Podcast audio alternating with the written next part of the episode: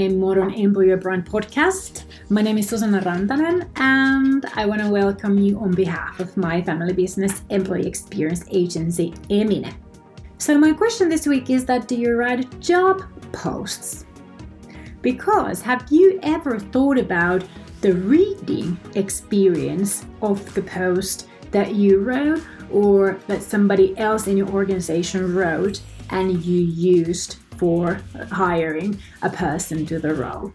Or have you ever assumed the reader is likely to make it to the end of the job post? Or if the job post actually answers those questions your potential applicant has on their mind? What if they have to start Googling and asking information from other people because you didn't answer the questions on the job post? What if it seems like a lot of work so they apply to this other job instead because it was more welcoming and managed to lower their perceived risk. In this episode of Building a Modern Employer Brand podcast, I want to address the content, the words that we use, the, the tone of voices that we choose in our job posts. Because in most cases, unfortunately, the content in job posts is really bad. Sorry if that hurts, but just I'm not happy with it. Let's put it that way. You know, a job post is a marketing message. And for that marketing message to be successful in delivering the value for you, the goal, which is applications from your ideal candidates, you need to be good at expressing why they should bother. A job post must stand out among all the other job posts that that same person is you know being bombarded by that is you know wondering which one they should click open that that is that they see. Make sure the title or the heading of your job post is specific enough to catch their attention and stand out from the competition. When you're writing your job post you are treating it like it was like a, the only thing on this planet because it is the only job post of that topic for you right now on this planet, but it's not the same for the audience, you know. And the more generic your title is, the more likely your job post is going to be like a one of 100 or one of 500 or one of 1000 similar sounding or same sounding job posts. But be avoid of falling in this trap of silly adjectives and phrases because the more experienced a job seeker is, you know, they tend to laugh when they see this kind of a clickbait title on a job post. So if you're looking for a sales manager, don't make it sound odd. Be clear about what type of role it is if it's a sales manager job it's not a it is a sales manager job but that's not specific enough. And if it's a b2b sales manager job b2b is not specific enough. But b2b for kitchen appliances in the nordics region is clear enough. Do that. Get the ideal applicant but not anyone, but the ideal applicant to click the job post and, and take a further look. I bet you have seen also plenty of job posts shared on socials where there's just a link with very little information about what this job is about, and the advertiser might be like a monster or something similar. Uh, so the post looks like Monsterboard is hiring for something, but what exactly, I don't know unless I click it open. We're lazy. So give a few reasons on the post for me to make it worth my while to make the decision of clicking it open. You have to call action from me. Calling for this action is critical because people are not clicking anything open anymore unless they are called for and unless they are giving a good enough reason to do so. You know, it takes a few seconds to click something open, it takes a few seconds to you know to uh, to to view to scan through to see whether it's worth for you. And if it looks like already from the post that it's not going to be worth for you you're not going to click it open. This is how we behave. This is how you behave.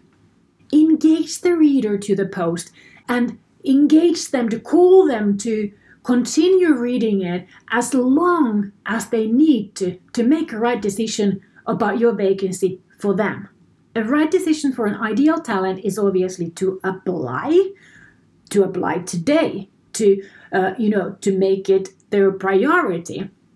And the right decision for this not so ideal talent is to understand that they are not ideal for this role or ideal for your culture because it's not about them not being a professional, a skilled person. It's just that the match might be wrong and they need to be able to get that sense out of your job post whether you are worth uh, for their time and when they should be able to opt out. In the episode from last week, episode 18, I spoke about writing long form content like it was a piece of news. And this applies well in job posts as well. Put the B for the reader on the top and then go into more detail uh, in an order relevant for the reader. Not relevant to you, relevant for the reader. Very oftentimes, companies use this prime landscape, which is right under the top heading, to talk about themselves and that's not engaging to the reader because when somebody clicks open your job post, they have a need that has forced or made or pushed or driven them to start looking for a new job. And what needs to be right under the, you know, the top heading, the first paragraph of your job post is an answer how you're going to how this vacancy is going to you know uh, respond to that driving need that they're uh, uh, that they're looking for and what is making them to change jobs. So unless you have like a super empowering employer brand, do not use this prime landscape to talk about you. I would also say that if you have a super empowering employer brand, you don't have to use the space to talk about you either because they already know. But furthermore, make your job post scannable. Use subtitles, use bullet points, bold some very important words, use short sentences. Bloody hell, use even quotations if that makes the rhythm of the job post easily scannable. Answer to all the open questions that the reader, reader will have. Either answer to them in that job post directly or link back to whatever content is available on your website so that the reader is able to check and go directly where you have more information. You do not want to leave questions unanswered, uh, and you do not want your ideal candidate to, you know, set you aside and go consider somebody else who made it easier for them to apply. Because the fact of the matter is that if you don't get them to prioritize you right now when they're on this mood, you know, they're likely to forget about you. So if uh, you don't have a career site that answers all these questions, you're going to have to write the answers on this job post and it will be longer. But if you think the length matters, you're wrong. If the content is relevant, if it's easy to scan, easy to read, easy to comprehend, a length is a good thing because you can say so much about something relevant when you have a longer, a longer job post.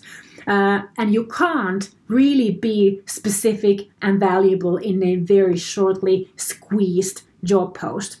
But at the same time, if, if your content sucks, then no amount of words and length, you know, will fix bad content. So just you know write good content and uh, i know that you're going to think like so what are all the answers the open questions in the reader's mind Obviously, I'm not asking you to read somebody's mind because you can't do that. But if you are an experienced recruiter, just think about what kind of questions job seekers tend to ask from you, either before they decide to apply or during uh, the interview process. There's plenty of questions that people ask uh, and uh, those give you a clue what you should tell them. And finally, you should use words, expressions, you know, the tone voice and writing style that feels natural for the ideal reader.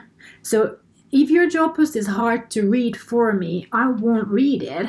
And this really struck me once when I was asked to fix a job post to a customer that had failed to you know, failed to get applicants with that first version of their job post, their own job post. Uh, I think it was the communications director who had written the job post, who, you know, to my knowledge, is very skilled uh, communications professional. But uh, when I saw the job post, I knew immediately why it had failed to deliver because the, the style of writing was exactly like the work personality of the writer. And this person I know to be very detail oriented, very, you know, security uh, driven, uh, very much going into depths that are not necessary at this stage of communication. Uh, this writer had used very difficult words that made absolutely no sense, that took like the mental capacity of my my brain trying to figure out like what does this mean the poster post wasn't flowing naturally.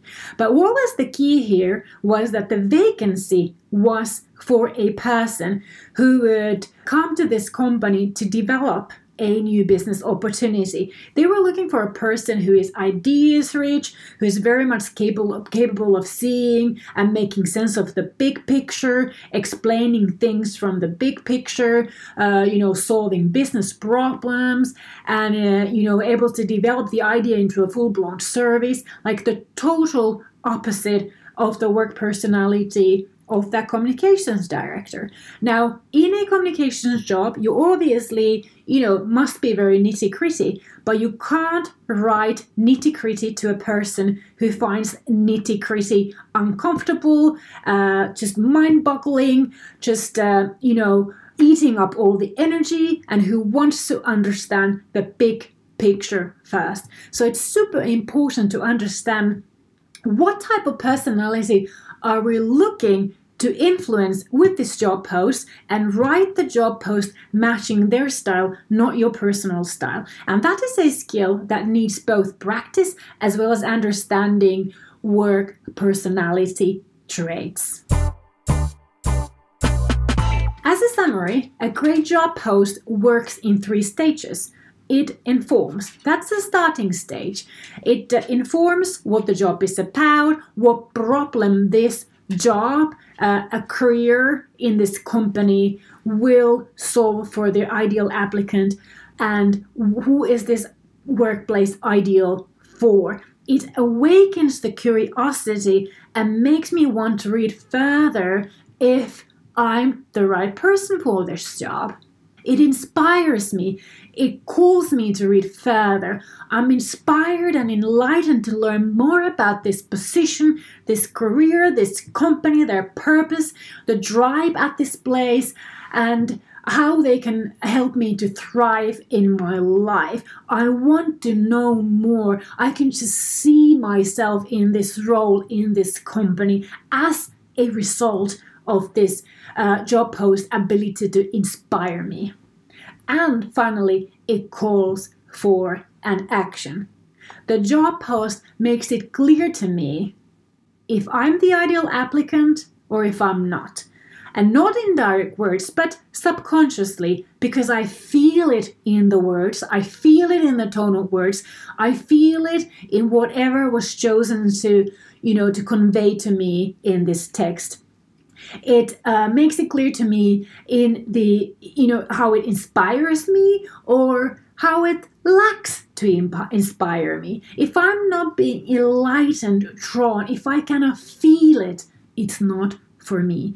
But if i am i want to move immediately because i know i really want this job and there is a clear call to action what this company wants me to do when they want me to do how i can get this job words really matter also in your job posts. Please join me again next week for another episode of Building a Modern Employer Brand. And find the show notes of this episode at my blog, modernemployerbrand.com slash podcast 19. It's gonna be my mind.